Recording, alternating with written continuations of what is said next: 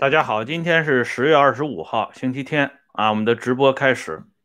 今天呢是重阳节啊，首先呢祝大家重阳节快乐。不由得呢让我们想起伟大领袖和革命导师的那首著名的词：“人生易老天难老，岁岁重阳今又重阳，战地黄花分外香。”那么今天呢，我们就来讲一下这战地黄花蛋炒饭啊，呃。这碗著名的或者叫扑朔迷离的蛋炒饭与毛岸英赴朝参战，他们之间又是一个什么样的来龙去脉？那么今天呢，花这么一点时间给大家呢，啊，简单的来讲一讲。大家看到我面前堆放的这么一堆书啊，这一共呢是我找出来的关于啊跟这碗蛋炒饭有关的十本公开著作。那么就从这十本书当中呢。来选取一些情节，跟大家呢一点点来进行介绍。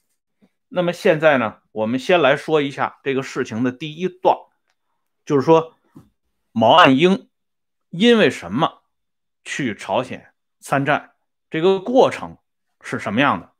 本来我们知道，这毛岸英进入到北京城以后，他是被分配到中央社会部，在李克农手下工作。啊，并且呢，啊，参加相关的培训。后来经毛岸英自己要求，他到了北京机器总厂担任党总支副书记。啊，就是说他参过军，啊，务过农，啊，也在社会部这种隐蔽战线工作过。那么他欠缺的是什么呢？工厂的经验。哎，国家呢很快百废待兴，这工业建设成为重中之重。所以毛岸英在这个时候与时俱进，要到工厂去工作。他到工厂去工作啊，主要呢是由当时的中央组织部干部管理处副处长帅梦琪老妈妈批准的，因为毛岸英这么一个当时没有划定级别的。这么一个普通的干部，他的档案由中央组织部来管理，他的人事关系放在中央组织部干部管理处。这个干部管理处当时名义上叫处，实际上就是中组部干管局啊，干部管理局。这样呢，他就到了北京机器总厂，而就在这个时候，彭德怀被紧急的招进北京，因为。朝鲜半岛的战火已经熊熊燃烧了，在西北主持工作的彭德怀临危受命，担负起主建和领导以及率领这支部队，即中国人民志愿军进入朝鲜参加战斗的重任了。但是彭德怀当时到北京的时候，他是非常非常的匆忙，身边只带了两个人，一个是他办公室的秘书杨凤安。一个是他身边人送外号高参的高瑞新小参谋，这个高瑞新跟彭德怀的关系极好啊。一会儿呢，我会给大家做一下重点的介绍。所以彭德怀要组建属于自己的这个班子，缺一些人马。本来他是想调军委办公厅的一个科长到他身边呢，给他做秘书和翻译。可是这个科长临时有事儿。这样呢，彭德怀这个时候就急需啊有这么一个人到身边来工作。于是呢，李克农就出现了。李克农向彭德怀推荐了毛岸英。这件事情啊，已经多方证实。这李克农究竟出于什么样的目的？向彭德怀推荐毛岸英，因为李克农过早的去世了，啊，我们呢也不可能从李克农那里得到第一手的资料，但是从相关证据显示，李克农当时的考虑实际上也是为了巴结差事，因为他考虑到啊，抗美援朝，这是毛泽东在一九四九年以后的一个大手笔，啊，如果。能让毛岸英参加进来，这对毛岸英个人的履历和在他政治生涯上无疑要添上浓重的一笔，而这一笔呢，真正是无可替代的。况且毛岸英只是作为彭德怀的秘书，随时的跟在彭德怀身边，从原则上讲是没有风险的，或者是风险已经被压缩到最低最低的。所以李克农才敢拍着胸脯向彭德怀推荐毛岸英。但是李克农这个人他很厉害啊，他厉害之处呢就在于这个是李克农的意思，但是李克农自己不去说这个话。他让当时的中央军委作战部副部长李涛，就是后来一九五五年被授予上将军衔的李涛，让李涛去说这个话。这样呢，李涛就就近找到彭德怀，说：“彭总，我看这个岸英不错啊，不行，让他到你身边吧。”彭德怀一听也挺高兴，也就同意了。彭德怀完全没有多想。这个时候呢，毛岸英自己也非常高兴。他迫不及待地把这个消息告诉跟他最亲密的帅妈妈帅梦琪。这个人我在做李鹏的节目的时候跟大家提到过。帅梦琪这个人跟毛泽东还颇有一些渊源。帅梦琪的亲爹帅京白曾经与徐特立，就是毛泽东的老师徐特立关系非常之密切。他们不仅仅是湖南省的同事，教育司的同事，同时呢。还是关系极好的好朋友，所以帅梦琪同毛泽东很早他们就有一定的渊源，再加上后来毛泽东的亲信邓乾元曾经与帅梦琪共过事，因此毛对帅梦琪的印象极好。毛泽东给帅孟奇起过一个外号，叫汉寿亭侯。我们都知道这是关二爷的这个爵位，因为帅孟奇生于湖南省汉寿县。所以毛泽东就戏称他为汉寿亭侯。帅孟奇到延安的时候，一九四零年被毛泽东直接委任为中央农业委员会政治秘书。大家不要以为中央农委是管农业的啊，跟农业没关系。中央农委它只是一块牌子而已，它最真实的名字叫中央机要交通局。这个局长是周恩来原来的亲信吴德峰，毛泽东信不过他。所以把帅孟奇放在政治秘书这么一个重要的位置上来，而帅孟奇进入到北京之后，担任中央组织部干部管理处副处长，主持实际工作。帅孟奇在担任中央机要交通局政治秘书期间，机要交通局最重要的一个任务，就是把散落在民间的这些烈士子弟和干部子弟汇拢到延安去。当然，这当中呢，就包括毛岸英和毛岸青兄弟俩。帅孟奇跟毛岸英的关系非常之好，啊，所以毛岸英把这件事情呢向帅孟奇说了一下。但是帅孟奇套出毛岸英的一句话，就是帅孟奇想知道是谁出的这个缺德的主意，把毛岸英往朝鲜送。这毛岸英呢，到底不如这老革命家帅妈妈。一下子呢就把实话说出来，他说这是李伯伯的主意，就是李啊李叔叔的主意，李克农的主意。帅梦琪知道之后勃然大怒。这个帅梦琪勃然大怒的这个事实呢，出现在毛岸英的这本传记当中。啊，这不是咱们瞎编的。帅孟奇说的很厉害，他说李克农胡扯，他说他是搞安全工作的，他懂什么打仗啊？他凭什么把你送到啊战争前线去？所以帅梦琪坚持让毛岸英向毛泽东去汇报。他说这件事情你爸爸不同意，就绝对不允许。这样呢，毛岸英就向毛泽东去汇报。在这个时候呢，彭德怀也向毛岸英呃向毛泽东做了汇报。毛当时表示同意。这样呢，毛岸英把这个。毛泽东同意的这件事情，向帅孟奇回复，帅孟奇还是不同意啊！帅孟奇当时非常感慨，可是毛岸英啊去意已决呀，所以帅孟奇又不好啊长加阻拦。最后，帅梦琪还不放弃努力，他说了一句话，他说：“岸英啊，我知道你对学这个马列主义政治经济学很感兴趣。”现在呢，啊，陈伯达在马列学院管事儿，不行我就跟伯达说一下，你到他那里去工作。这毛岸英一听就不干了，他说我已经不是小孩子了，搞来搞去，我还是在我爸爸的这个生活的这个呃影子下活动。我到陈伯达那里，陈伯达不就是保姆吗？所以他坚决不去马列学院，坚持要上前线。这样呢，帅梦琪也没有办法了。毛岸英在北京停留的最后一天是公元一九五零年十月十四号，而这一天我们知道，昨天我们说过了，是孙维世和金山两个人结婚的日子。就是说，毛岸英之所以拖到十四号，就是为了参加孙维世和金山的这场婚礼。从此呢，我们也可以看到毛岸英和孙维世他们之间的友情还是蛮深的。哎，毛岸英这个人呢，还是很重感情的。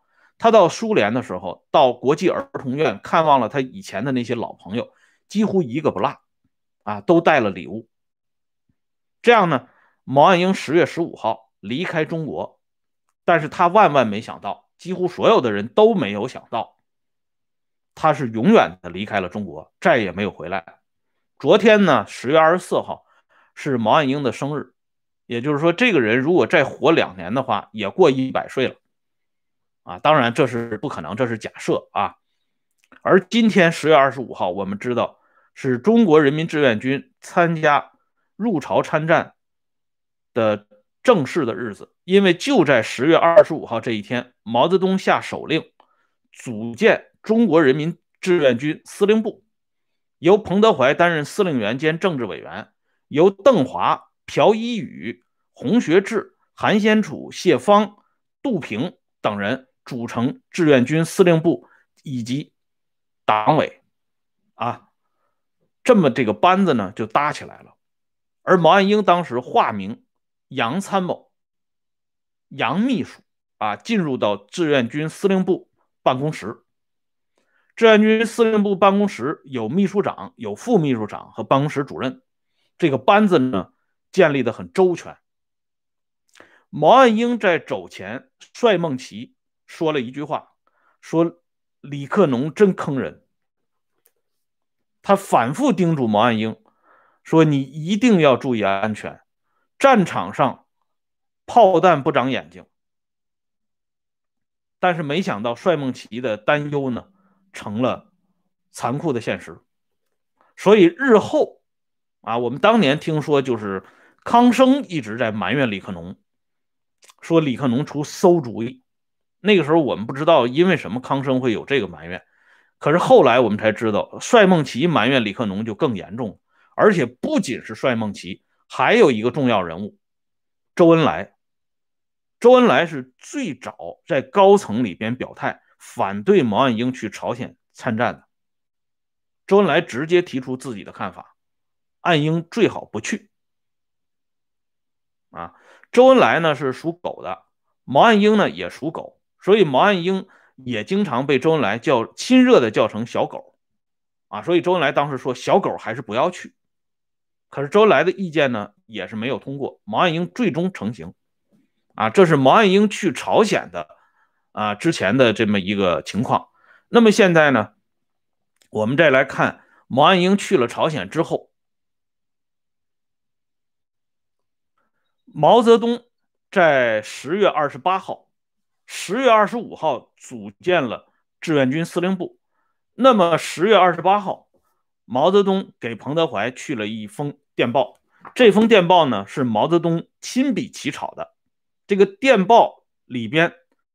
主要写两条，第一条呢，主要是谈这个战争的部署；第二条，也就是最关键的一条，啊，毛岸英，毛岸英这个时候已经到了啊这个司令部了，所以毛泽东的第二条是这么写的：你们指指挥所应迅速建立坚固的防空洞，立即修建，万勿疏忽。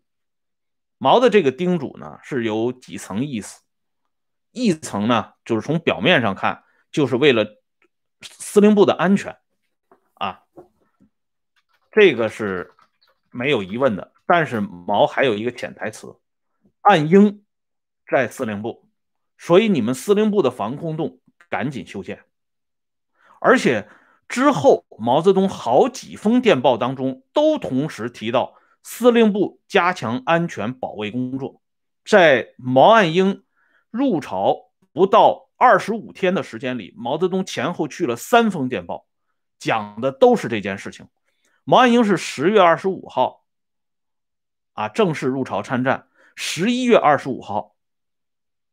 呃，阵亡就一个月的时间，就这一个月的时间，毛泽东去了三封电报，但是彭德怀疏忽了，彭德怀真的疏忽了啊！甚至呢，彭德怀身边的人，你像洪学智，就是一个最敏感的人，他对司令部的这个安全一直挺担心的。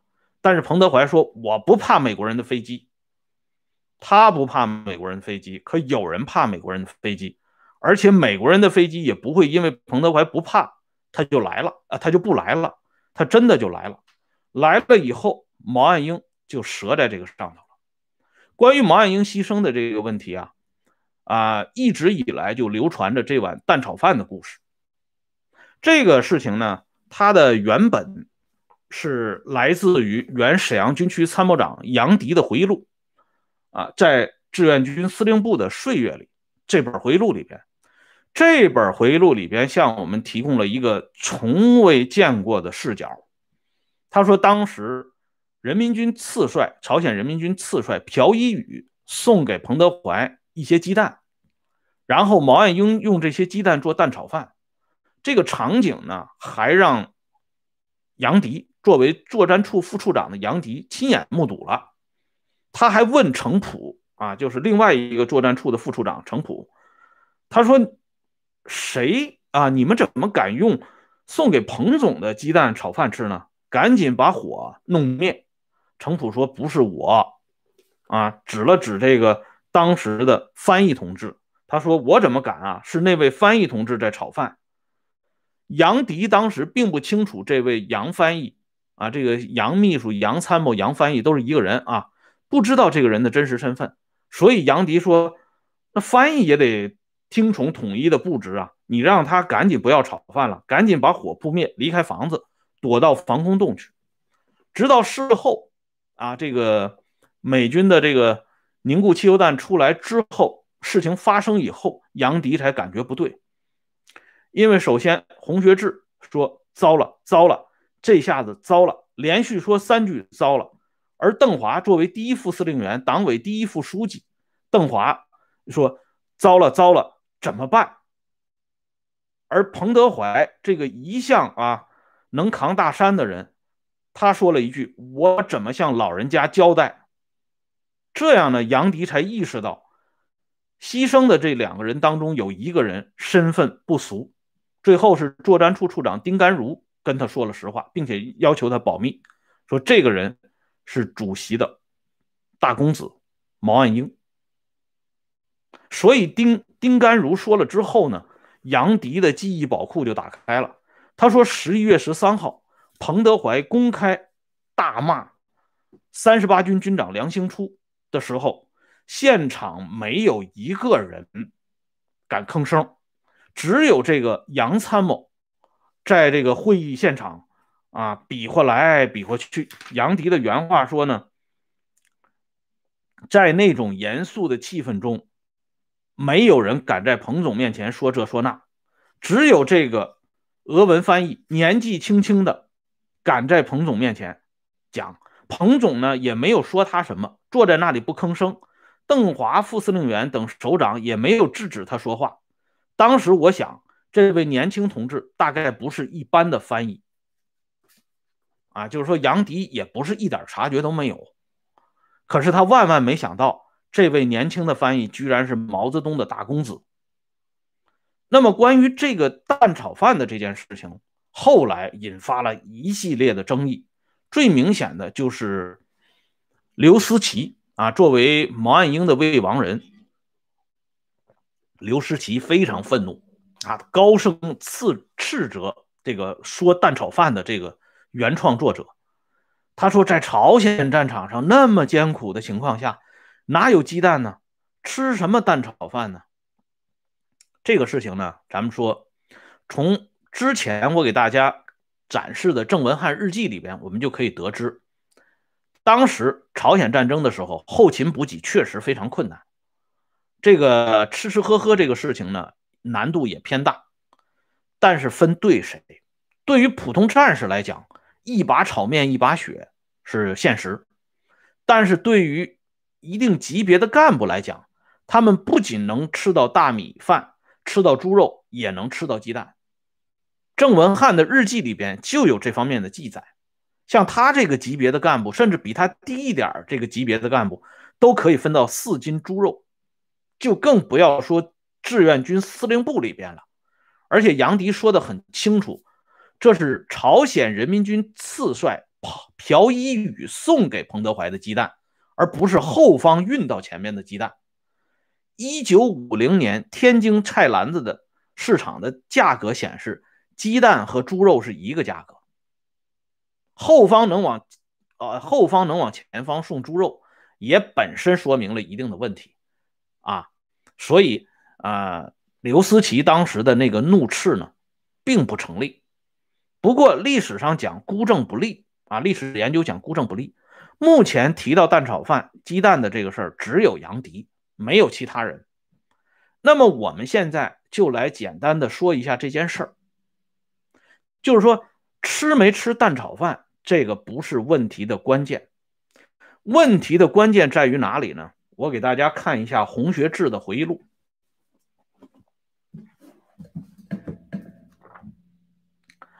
洪学智的回忆录里说的很清楚，在十一月二十四号，就是毛岸英牺牲的前一天下午，美军来了四架飞机，在大榆洞上空转了几圈，轰炸袭击了两次，打坏了坡上的变电所。黄昏的时候，又飞来了侦察机，转了几圈又飞走了。这件事情引起了洪学智的警惕。他直接向彭德怀汇报说：“我们必须开会，必须研究一下这个防空啊，这个安全措施。”彭德怀说：“那你就找他们开会吧，我是不参加，我不怕美国人的飞机。”这样呢，洪学智、韩先楚、杜平、谢芳，就是谢佩然、邓华，他们这六个班子主要成员召开了一个会议。这个会议宣布了三条纪律：第一条，要求。司令部机关的干部战士在十一月二十五号天亮之前都要吃完饭。第二，天亮以后都不准冒烟。第三，都要疏散。疏散。这三条纪律是写在红学智回忆录里边的。这里我们看到第一条，他要求所有司令部机关的干部战士在天亮之前就要吃完饭。第二，不准冒烟。为什么？这样呢，会吸引敌人过来，吸引敌人注意，暴露目标。第三呢，要紧急疏散。这个才是咱们说的问题的关键。而当时呢，当美军第一次来了，美军的飞机第一次来了以后，他们都已经疏散了，包括毛岸英和高瑞高瑞新都离开了。可是就在这个时候，当美军的第一次飞机飞走之后，毛岸英、程普、高瑞新几个人又折了回去，又回到了司令部机关。他们回去干嘛呢？杨迪的回忆说是做蛋炒饭。那么程普作为当时陪同毛岸英和高瑞新的副处长的程普，他的回忆是什么呢？我们来看一下程普的回忆。程普的回忆是出现在这本书《彭德怀全传》当中。程普的回忆是什么呢？程普说的很清楚。程普说：“从防空洞里出来，跑到木板房里。参谋高瑞新和翻译毛岸英认为敌机大概不会再来轰炸轰炸了。这样，他们从彭德怀的行军床下拿出几块饼干和苹果，围着房内的炉子边吃边谈。啊，这是程普的回忆。”那么程普的这个回忆就向我们证实了一点：毛岸英违反了志愿军司令部的三条纪律，因为是不准在啊天亮之后尤其是这个啊呃十点钟以后吃饭了，而且不准冒烟。他围着炉子边吃边谈，意味着什么？那是要冒烟的嘛。而且我们再看一条，就是洪学智本人的回忆。洪学智的这个回忆没有出现在洪学智的回忆录当中，却出现在施哲的回忆录当中，因为这是洪学智向施哲说的这么句话。他说：“二十五号这一天，毛岸英自动去取点食品，刚到指挥部，敌机来临。”这是洪学智回忆的原话，就是说洪学智的回忆也证实了程普的回忆。毛岸英。折回去拿吃的，而刚才我给大家说了志愿军司令部的呃机关的三条纪律，第一条就是在天亮之前要吃完饭，中间不准再进食了。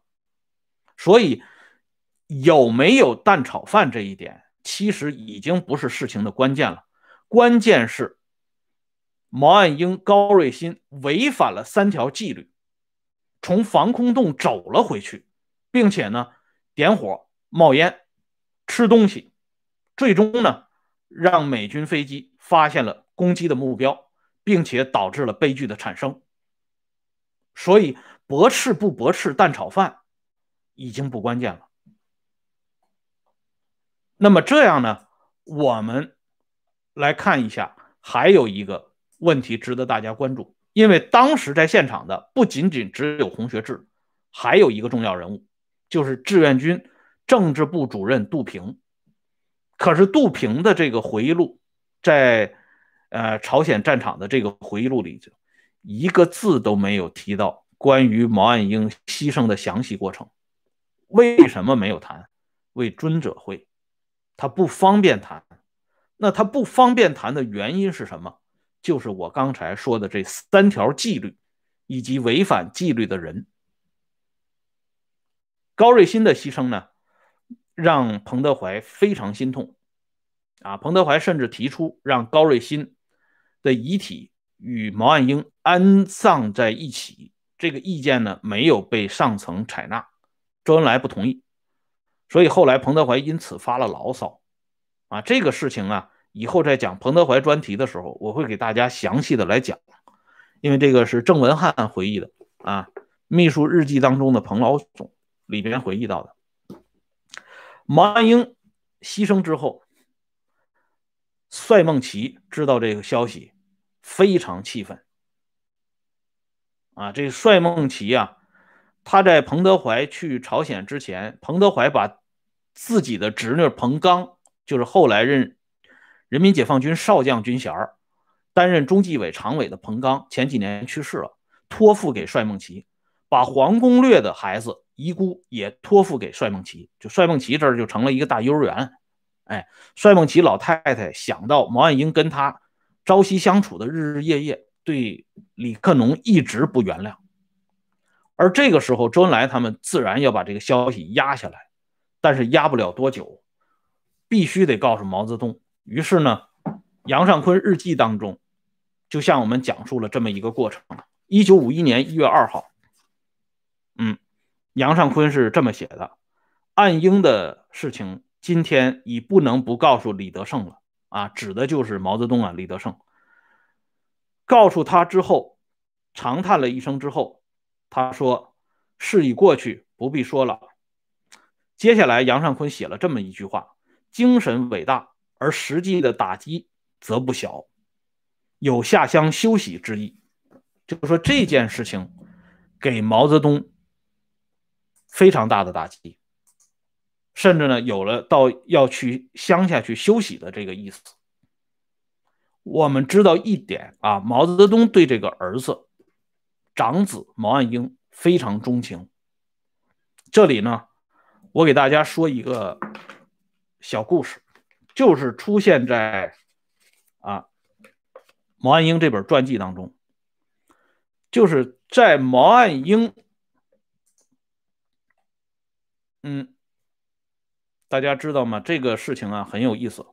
毛岸英在离开中央社会部到北京机器总厂担任党总支副书记之前，毛岸英有一个好朋友叫郭铁生，他向来访者说了这么一件事情：毛岸英曾经肩负一项重要的秘密任务，去过苏联。这段事情如果不是郭铁生披露，没有人知道。毛岸英就跟郭铁生说：“我刚刚完成了一项重要的秘密任务。”郭铁生知道啊，这秘密任务他就不方便打听了。但是毛岸英当时那么年轻啊，能够肩负一次重要的秘密任务，也足以说明上层对毛岸英的培养和栽培，这是显而易见的。毛岸英的生日是一九二二年十月二十四号，而这一天农历的生日是农历九月初五。在中国历史上啊，凡是这个初五出生的孩子，这古往今来都有一种说法是能做大官的。啊，这个咱们举几个初五出生的大人物：清末摄政王载沣，啊，大学士李鸿章，这都是农历初五出生的。哎，所以呢，这个毛岸英的这个初五是一方面，关键是九月初五。所以当时毛岸英出生以后，就有人这嗯嗯这农村里啊，这湖南农村这老人就有讲过，说这这不得了，一个九一个五占两个，这不容易。这中国人喜欢讲九五至尊啊，所以这个生辰呢，本身就被罩上了一层神秘的色彩。啊，跟一般人就不一样，而他是毛泽东这些啊子女当中履历最丰满的一个。我刚才已经介绍过了，他是一九二二年出生。如果啊，咱们说如果毛泽东正常去世在一九七六年，而毛岸英那个时候还活着的时候，他五十多岁，正是年富力强、政治经验非常丰富的年龄。啊，由他来接替伟大领袖魏晋的事业。方方面面，相信反弹的力度都不会很大。而这个时候呢，他居然就折在朝鲜战场，而且刚刚入朝参战，仅仅一个月的时间，这不能不让毛泽东啊悲愤异常。所以悲愤异常之后呢，有三个人物的结局在这里呢，值得跟大家说一下。第一个，彭德怀，啊，这个大家就不用想了，彭德怀最后那结局大家都看见过了。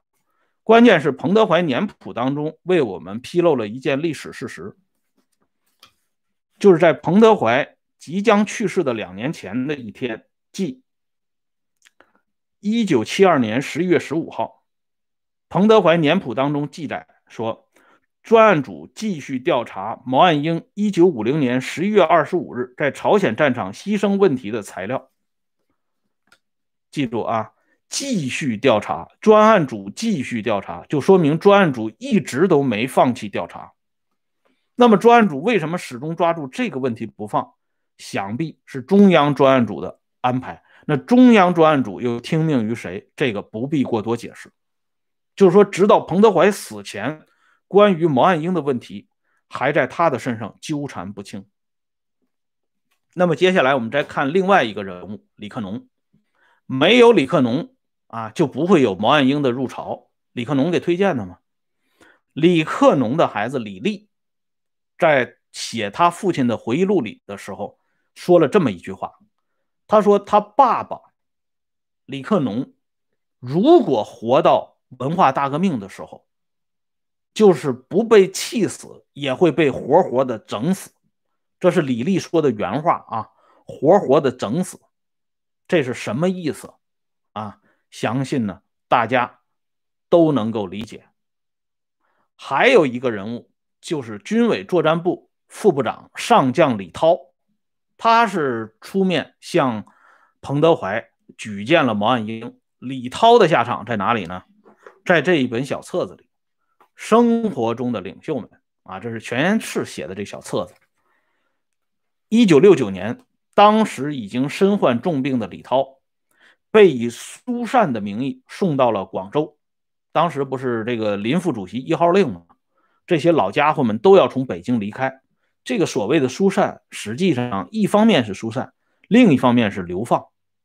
李涛当时的那个身体其实是不允许长途跋涉的，但是李涛还是被折腾到了广广东啊广州，所以那个时候呢，这个啊这个当场的这个有服务人员就讲啊，这服务人员看到李涛这个样子，心里非常不是滋味，就说这么大年龄的人，身体这么好，怎么没给折腾过来呢？接着呢，因为喝了一口牛奶的原因，李涛在广东从化被活活呛死了。当时负责照呃照顾李涛这些老家伙的陈良顺留下一个口述的材料，他说了这么一句话，他说：“当时啊，疏散过来的这些老同志里边，只有李涛把命。”留在了广东，剩下人家那些人，朱德呀、李富春呐，这些人都是啊全虚全伪的回到了北京，只有李涛把命折在了这里。啊，这口牛奶呢，呃，到底是怎么来的？恐怕以后修订《毛选》第六卷的同志们会告诉大家。这样呢，跟毛岸英牺牲有直接或者间接关系的这三个人的结局，我也给大家。交代清楚了，那么好了，这个今天咱们这个话题呢，基本上就说到这里。最后我跟大家说一句，当初这个牛群和冯巩说过一个相声，叫《小偷公司》。这牛群说到最后呢，说这小偷公司被警察给端掉了，啊，呃，这个留下了一句啊名言：官僚主义害死人。那么围绕着这这一碗扑朔迷离的蛋炒饭，最终呢也有一句话留给大家，那就是特权思想害死人。好了，今天的节目呢就说到这里，时间偏长啊。那个最后呢把这个会员链接给大家发一下，感兴趣的朋友欢迎加入温相说时政会员频道，每天都有更新。